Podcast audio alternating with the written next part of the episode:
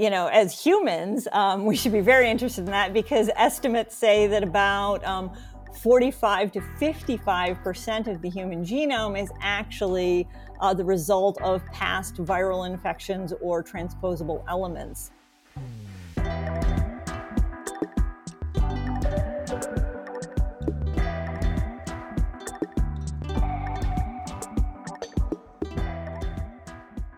Welcome to Next Gen Ethics I'm your host, Veronica Sikora, and in this episode, we will be discussing the ABCs of ATCG with Dr. Hilary Archbold, the genetics course coordinator at U of M.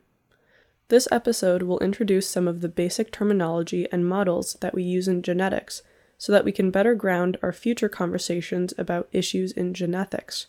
If you're not sure what genethics is, please check out episode 0, where I provide more background on myself and this podcast. If you already have a biology background, much of this episode will be review. So if you want to brush up on your philosophy instead, check out episode 2, Intro to Ethics.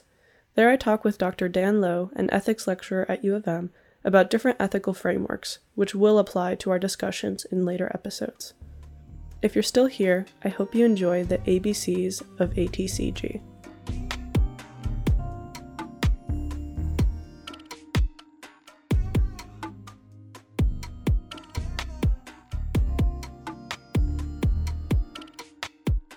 Genes are the fundamental units of genetic information.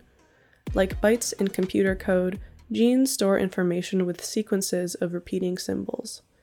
But instead of ones and zeros, our cells use A, T, C, and G to encode information. These letters represent the nucleotides adenine, A, thymine, T, cytosine, C, and guanine, G. Together, these nucleotides are the building blocks which are strung together into long chains of DNA, the molecule of life. Since genes are made up of DNA sequences, making slight changes to the sequence can alter the function of that gene. Different versions of the same gene are called alleles. While we mostly have the same sets of genes, we carry different versions of them. This helps us understand why we are similar yet different. For example, everyone has genes for eye color, but we have different colored eyes because we have different combinations of eye color alleles. Your profile of alleles, or your genotype, influences your set of traits, or your phenotype. How, when, and why your genetic information materializes in you is the focus of genetics. This flow of information has been summarized in the central dogma, which is a term that Francis Crick coined in 1958. We discuss the details of this flow later in the interview, but before that, it will be helpful to outline the three main processes described in the central dogma replication, transcription, and translation. Replication consists in copying a strand of DNA to create an additional sister strand. Cells replicate their DNA when they divide, so that the resulting two cells have identical or nearly identical copies of their DNA. I say nearly because sometimes there are errors in replication, which can lead to a change in sequence. These replication errors lead to mutations. Mutations can provide variation in our genes and can give rise to those different alleles I mentioned before. Besides DNA replication, there is transcription. Transcription consists of using DNA as a template to create RNA. RNA is a chemical cousin of DNA and often serves as a messenger. It can be a messenger because it is able to leave the nucleus, where our DNA is stored, and enter the cytoplasm, where it can be translated into protein. Finally, there is translation. As I hinted, translation consists of using the RNA code to create a protein. This process is facilitated by a complex called the ribosome, which teams up with tRNAs to decode the RNA message into amino acids. These amino acids are then strung together, like beads, into a single thread called a polypeptide chain, or protein. Now that we've defined the basics, let's get some elaboration from Dr. Archbold. Hi, uh, yeah, my name is Dr. Hilary Archbold, and I have been a lecturer here at University of Michigan since 2018. Um, I also um, got my PhD here at U of M in the Molecular, Cellular, and Developmental Biology Department, studying how um, transcription is regulated in a model organism, uh, the fruit fly, Drosophila melanogaster.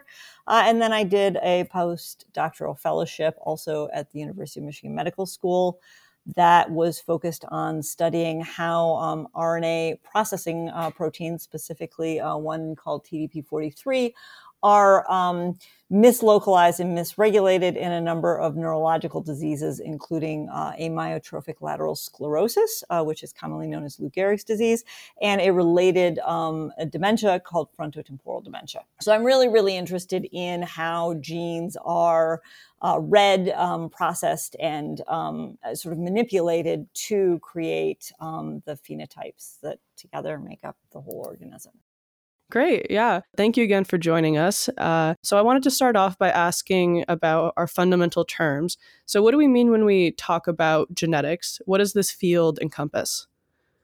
So, that's a great question. And we could talk sort of the entire time just about that question. But basically, when people are talking about genetics, they're talking about those heritable molecules, those molecules that can be passed on from generation to generation, from organism to organism, that are going to code for all of the instructions to build a functional organism that can interact with its environment. So the field really encompasses all of the sort of building blocks of that information um, you know, the actual physical molecules containing that information, but also how that information is stored, how it is packaged, how it is interpreted, how, is it, how it is read, and how it is actually turned into fun- functional molecules um, that make up the organism and all of its interactions. As Dr. Archbold mentions, there are different scales to genetic research. At the micro level, a molecular geneticist might investigate the chemical properties of DNA. At the macro level, a population geneticist might look at how certain genes are geographically distributed to chart the evolutionary history of a species. Even at the scale of an individual organism, we can have multiple levels of genetic information.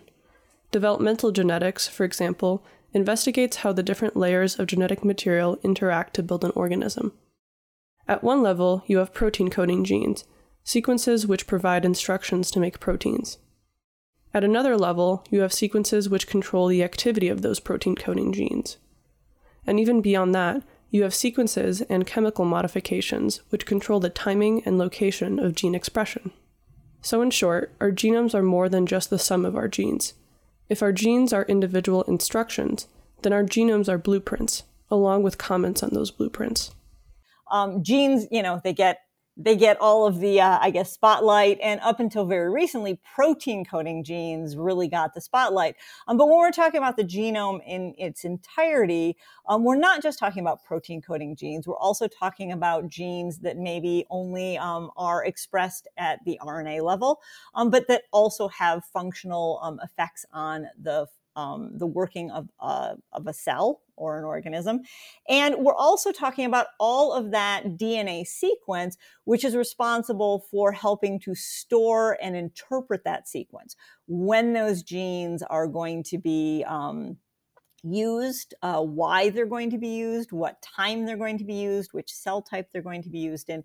Um, so the whole genome is all of that uh, structural, uh, functional, and also um, what I might call residual information, in that our genomes are not always, you know, sort of these fine tuned machines where every single thing has a purpose.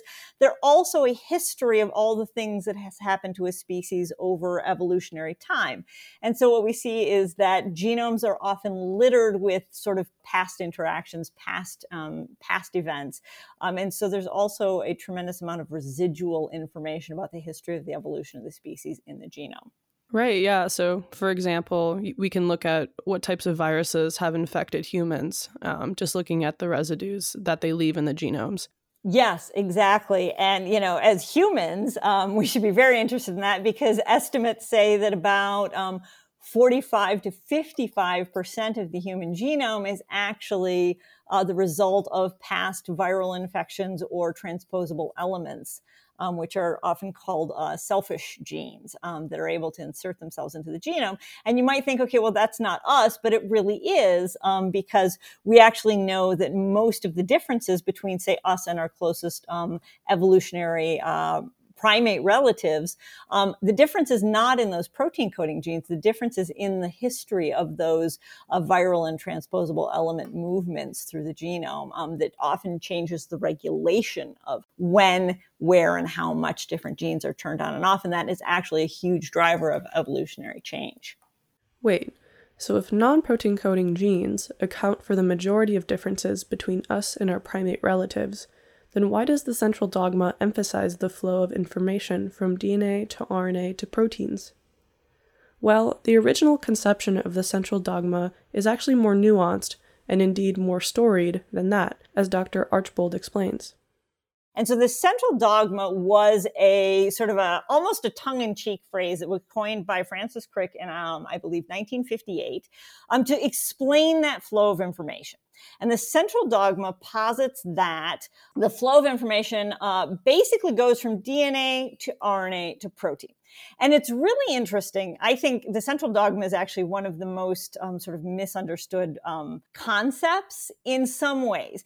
In that, in 1958, what Francis Crick actually said, and I want to do a direct quote here because I really love exactly how he put it, because Francis Crick was a very precise thinker. And so what he said in 1958 is the central dogma. This states that once information, in quotes, has passed into protein, it cannot get out again. In more detail, the transfer of information from nucleic acid to nucleic acid or from nucleic acid to protein may be possible, but transfer to, from protein to protein or from protein to nucleic acid is impossible. Information means here the precise determination of sequence either of bases in the nucleic acid or of amino acid residues in the protein. The main takeaway here is that information stored in nucleic acids, that is, DNA and RNA, can be used to make a protein, but not the other way around. Consider translating a book from a foreign language. Your translated copy is going to lose some of the nuance of the original text. If you translate back into the original language, it won't be exactly like the original. Similarly, translation in genetics is a degenerate process. By translating RNA into proteins, you're losing some meaning, which you won't be able to reverse engineer. This is why information only flows from nucleic acids to proteins. In contrast to translation, because DNA and RNA are like dialects of the same language, you can pretty much go between them without losing meaning. This is why information can flow between nucleic acids. And that last sentence there is really, really crucial in Francis Crick's understanding of the central dogma, because when he was referring to information, he was referring to specifically nucleotide sequence. And this is a really important distinction because what we know in the central dogma is you have, of course, DNA is our basic storage molecule in the vast majority of organisms. So this DNA is, of course, composed of nucleotides, which can then be uh, replicated through the generations. Um, and then these DNA nucleotides can be transcribed into a very similar nucleotide molecule called RNA, which can either then be functional or information pro- um, passing. And in the case of that information passing, that RNA can be then translated into a protein. So nucleotides are the unit blocks of DNA and RNA, while amino acids are the unit blocks of proteins. DNA gets transcribed into RNA, and information passing or messenger RNA gets translated into proteins. And this process uses something that we often call the genetic code. And so the genetic code, well, generally can mean sort of all of that information that results in um, a functional organism most often specifically refers to what we call the triplet code and the idea that three nucleotides will code for one amino acid. For example, the codon UUU always codes for the amino acid phenylalanine. And this was really crucial to Crick's understanding of the central dogma because his idea was that once you go down to the level of the protein, you have lost information. And you have lost information because this triplet code is degenerate. Because you need to use three nucleotides to code for each single amino acid, there are 64 possible combinations of what we call a codon. So the codon is this triplet. However, there are not 64 individual amino acids. There are only about 20 to 21, um, sometimes 22, depending on the species. Um, and if even after you assign three of your 64 codons to a stop codon, meaning don't put an amino acid here, let's just stop the growing polypeptide chain, what ends up happening is you have 20 amino acids, but uh, 61 codes for that. So multiple codes can equal the same amino acid. For example, the codon UUC also codes for phenylalanine. So if you have a phenylalanine molecule in a protein, you won't know whether the original code was UUU or UUC if you're just looking at the protein. So the minute you have moved your information into the form of that amino acid, it is no longer technically possible to with exact certainty to figure out which of several codes could have um, specified that amino acid. So moving backwards through that flow of information now becomes impossible on a very precise technical level, although the, the um, possibilities have narrowed down some.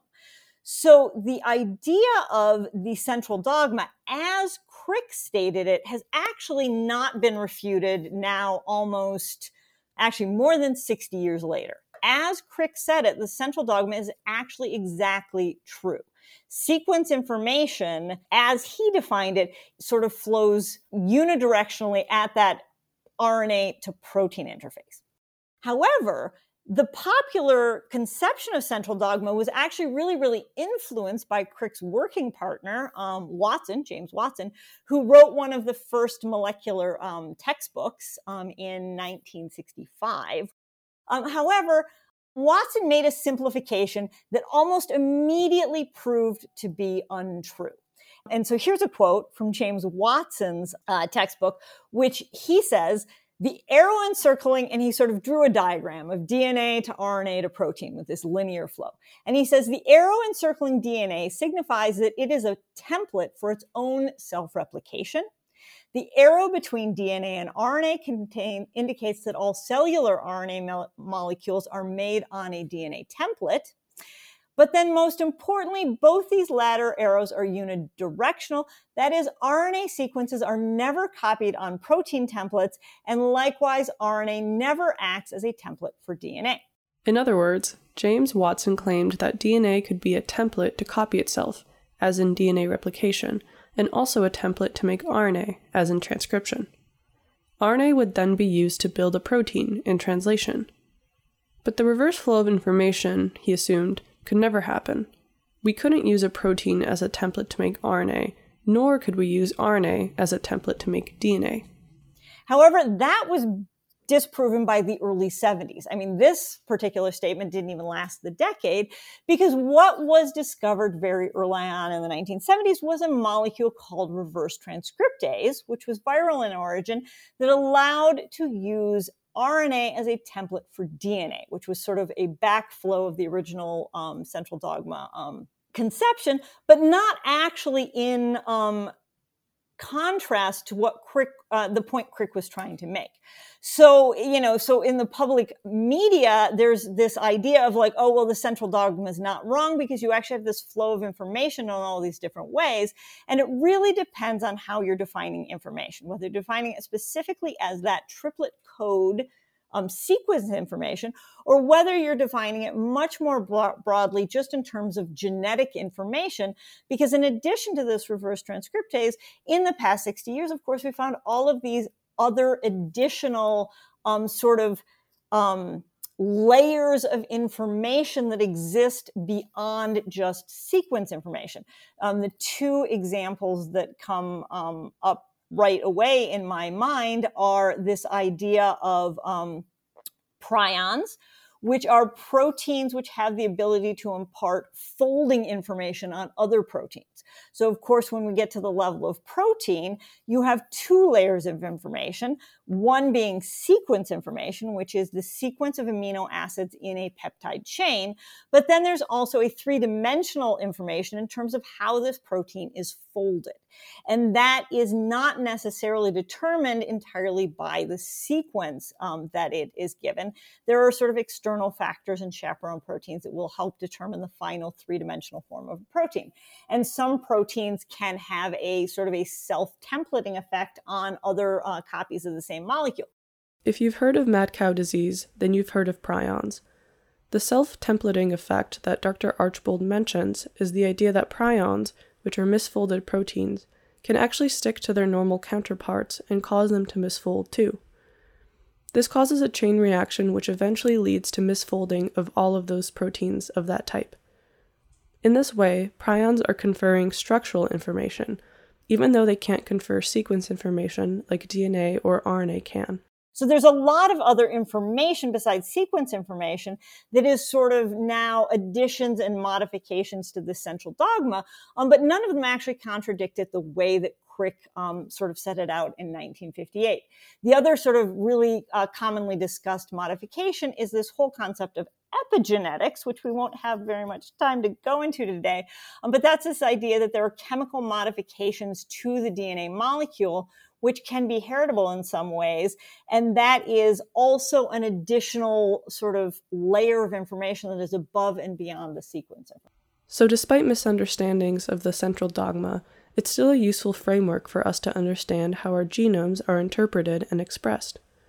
In what follows, Dr. Archbold breaks down the processes of replication, transcription, and translation, as well as how the latter two processes are controlled. DNA is a double helix, meaning that there are two strands of nucleotides that are held together um, through hydrogen bonding. And the interesting thing about nucleotides is that they do this thing called base pairing, which um, many people may be familiar with. And what that means is that for every nucleotide on one side of the strand, the identity of the nucleotide on the other side of the strand is absolutely fixed. Um, with very very few exceptions. So when we think about DNA, there are four nucleotides. We have our um, our A's, our T's, our C's, and our G's.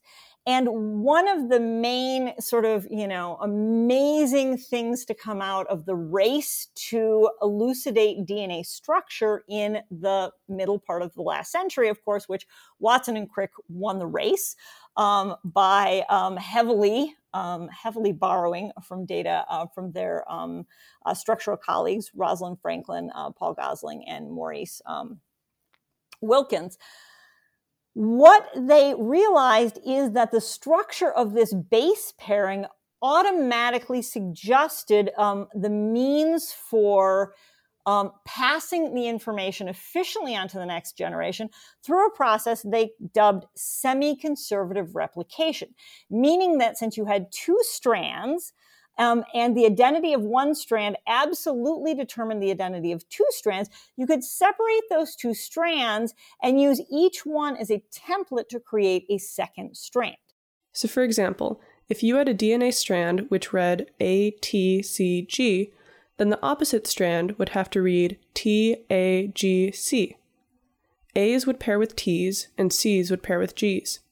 And so the other really interesting thing was the idea that this was semi, um, this semi-conservative replication was what we call anti-parallel. And what this meant was that the replication proceeds in a specific direction. The way that the subunits of the DNA are built, uh, it only goes in one direction.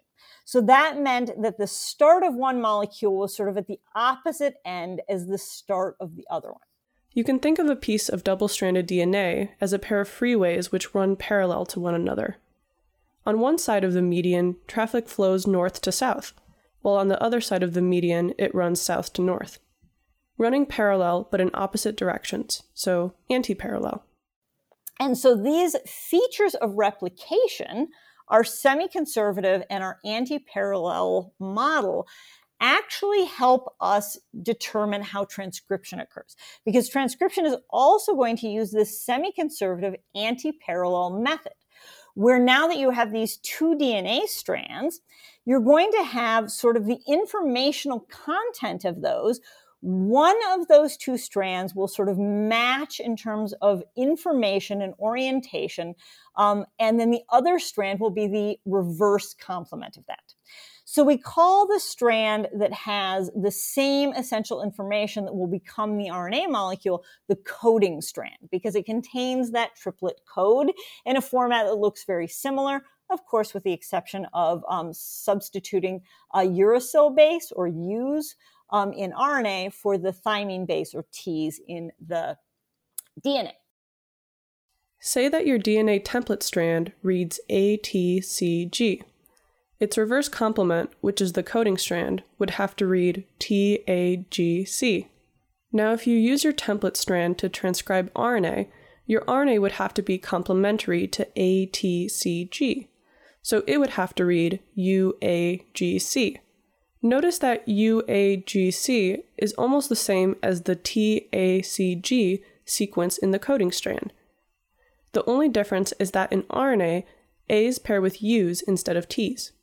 So now when we're thinking about transcription, what we have is you separate these two strands and you have the coding strand, which matches what you want to get to almost. But then you have what we call the template strand. And so in the template strand, that's going to be where the um, uh, enzyme, which we call a polymerase. It's going to be an enzyme that's making a polymer, many nucleotides put together. And it can read through this template strand and it will add on that reverse complement nucleotide. So then when we have the RNA built, it has the coding information um, because it copied it from sort of the opposite strand. So to summarize, DNA has a double stranded anti parallel structure. Depending on what gene you want to transcribe, one strand of the DNA will be the template strand, while the other strand will be the coding strand. During transcription, the polymerase will use the template strand to make a reverse complementary strand of RNA. It's a reverse complement because it'll run in the opposite direction, and its shape will complement the template that was used to make it. Because the DNA template and coding strand are also reverse complements, the coding strand will have almost the same sequence as the RNA transcript. So that's the mechanism of transcription. But why, when, and where transcription happens is the process of gene regulation.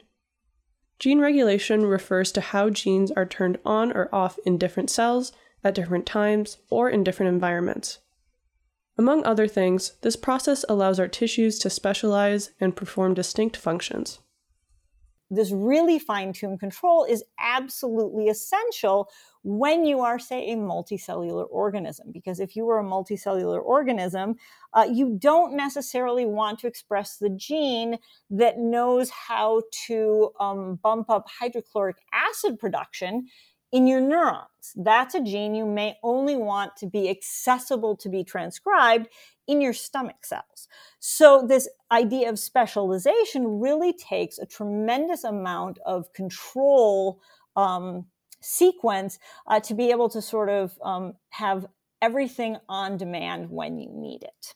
And so, when we're thinking about gene regulation, there's been a huge amount of um, sort of research into looking at um, how the polymerase is recruited to the gene um, at a region that is right next to that protein coding sequence, and that's called a promoter.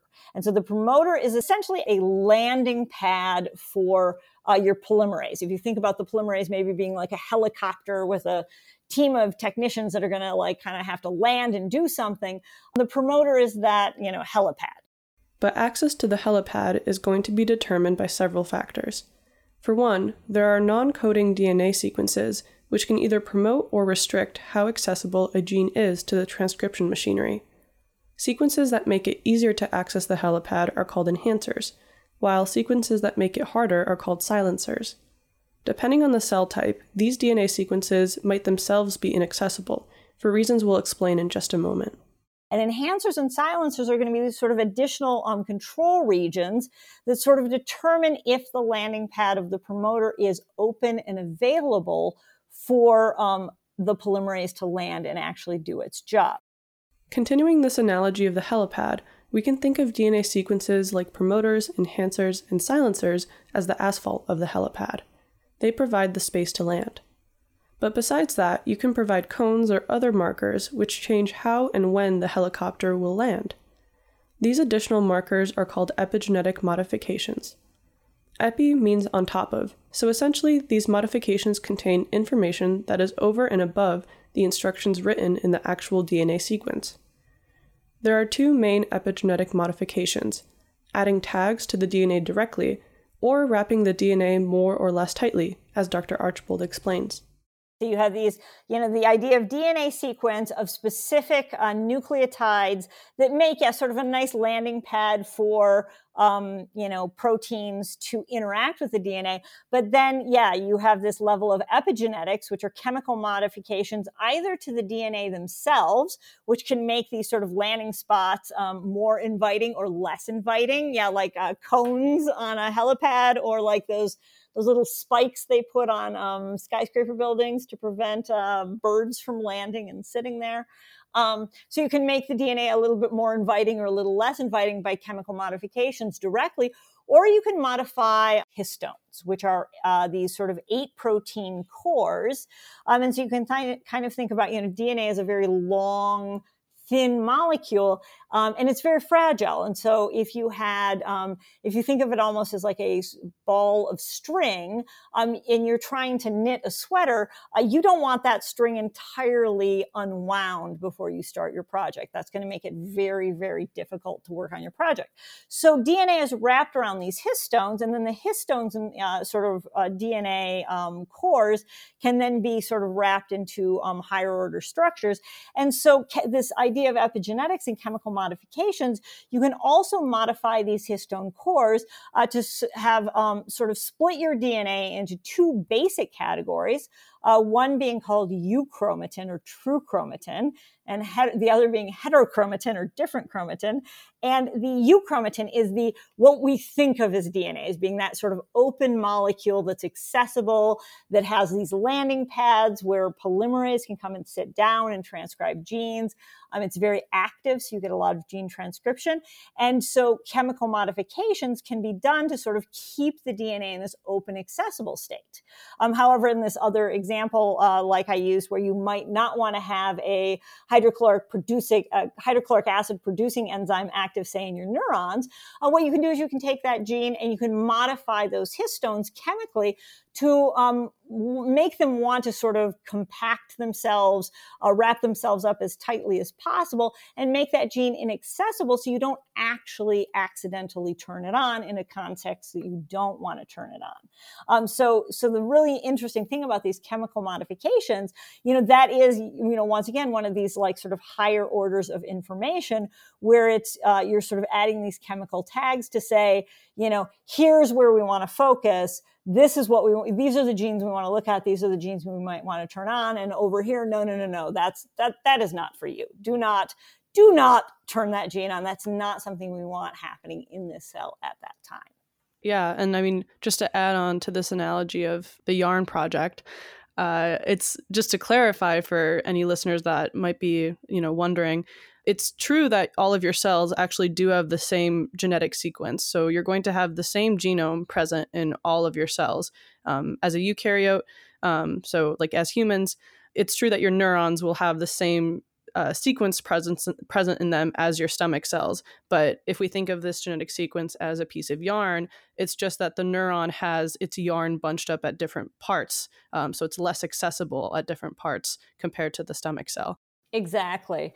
And the interesting thing we see is that that, you know, sort of how how the organization or that bunching occurs um, can change, yeah, depending on cell type uh, during development. So to some, epigenetic modifications are like annotations on our DNA sequences. They consist of directly tagging DNA or of physically loosening or bunching it up. This affects the accessibility of gene promoters to the transcription machinery and therefore controls the timing and location of gene expression. that's really one of the functionally most important things that's happening, I guess, at the DNA level as cells are going through a process we call differentiation. Um, when you sort of first um, you know, as an undifferentiated cell, you know, sort of like, well, which genes are you going to need? And so we see during development, cells make these decisions of like, well, okay, I think I'm going to specialize and I'm going to go in this direction. I'm going to be this type of cell. And you start seeing that compaction where certain, certain fates are turned off and say, well, I'm never going to need that information. And so I'm going to compact that information. So that then when you get to the fully differentiated cell in a specific tissue, it has sort of access to a suite of genes um, that is going to be useful to it. Um, but that you know what's you know exactly what is accessible um, can actually then still continue to be affected by the environment. So we know things you know like stress and nutrition and um, activity levels can. Um, continue to sort of modify what is accessible in certain, um, you know, in certain cell types. Um, so that when that uh, translation occurs, you know, you're you're translating the right genes, and the right genes are available to be translated. Um, but then, of course, the regulation doesn't stop there. When you get to this level of translation, so okay, so now, you know, you've gotten your you've gotten your DNA in the right shape, you've gotten your landing pads open, and you get an environmental signal to you know um, uh, to turn on a gene. Then once you have that gene transcribed, of course, um, the trans script is just a set, you know, once again, it's just a set of instructions. So you have to get that set of instructions out into the cytoplasm and you have to get um, a protein made if it is a protein coding gene. If it's an RNA or non coding gene, uh, then that RNA is actually going to serve a functional purpose and, and your job is possibly uh, done. Um, but if we think about this idea of protein coding genes and how we get from transcript to protein, um, it's actually, there's still a lot of um, interesting work to be done. And so, one of the first interesting things that ha- has to happen is this idea of splicing. And I talked about the idea that there is a lot of um, there is a sort of a lot of residual information in the genome. Uh, so often uh, you can have um, sort of information that you have transcribed that you don't need. And so um, there is this process where in almost all eukaryotic genes, um, not all of the sequence that is copied into the RNA transcript will actually make it into the final protein. And so these transcripts are divided into two basic um, regions, or two types of regions. Uh, the first type being an exon, X for expressed. And that is the information that is going to be translated using that triplet code um, to take every three nucleotides and turn that into an amino acid into in the chain of your protein. However, there's a second group of nucleotides in these transcript called introns and in for intervening regions, which means that there are these regions in the middle, they're just kind of stuck smack dab in the middle of the parts you want. And you have to get rid of those. And so splicing is the process of cutting out these intervening regions and gluing the message together into just what you want. Think of the new RNA transcript as a multicolored piece of yarn with blue, red, and yellow segments. If you wanted a red piece of yarn, you could cut out the blue and yellow parts and glue all of the red parts together. The parts you discard would be introns, while the parts you keep in would be exons. If this sounds inefficient, it kinda is, but if you only have one kind of yarn, you have no choice. It's thought that some introns are actually the remains of inserted viral DNA, or transposable elements that found their way into the genomes. So, in a way, we can think of splicing as just a way of cutting out unnecessary information. On the other hand, splicing also offers some advantages in allowing us to maximize our information capacity. If you take just one piece of multicolor yarn, you can make three pieces of solid color yarn or many unique pieces of two color yarn. By switching which pieces you discard and which pieces you keep, you can get different products from the same source material. In genetics, we call this alternative splicing. You know, as humans, all we have, it's thought to be somewhere in the realm of 75 to 80,000 different proteins that are made by the different cells with somewhere around the realm of 20,000 genes. So you can kind of mix and match the pieces. And from one transcript, you can actually come up with multiple functional proteins. So this splicing is a really, really powerful tool to be able to sort of take pieces of proteins that function in a specific way and put those pieces together to make different machines that can do different jobs under different circumstances. So this is a really, really powerful tool to deal with a really complicated environment. Um, but then basically, once you have this final message, once you've decided which version of the protein you're going to make, it needs to be taken out to the cytoplasm and it will be translated by a really large protein complex called the ribosome. So the ribosome is actually a compendium of like five.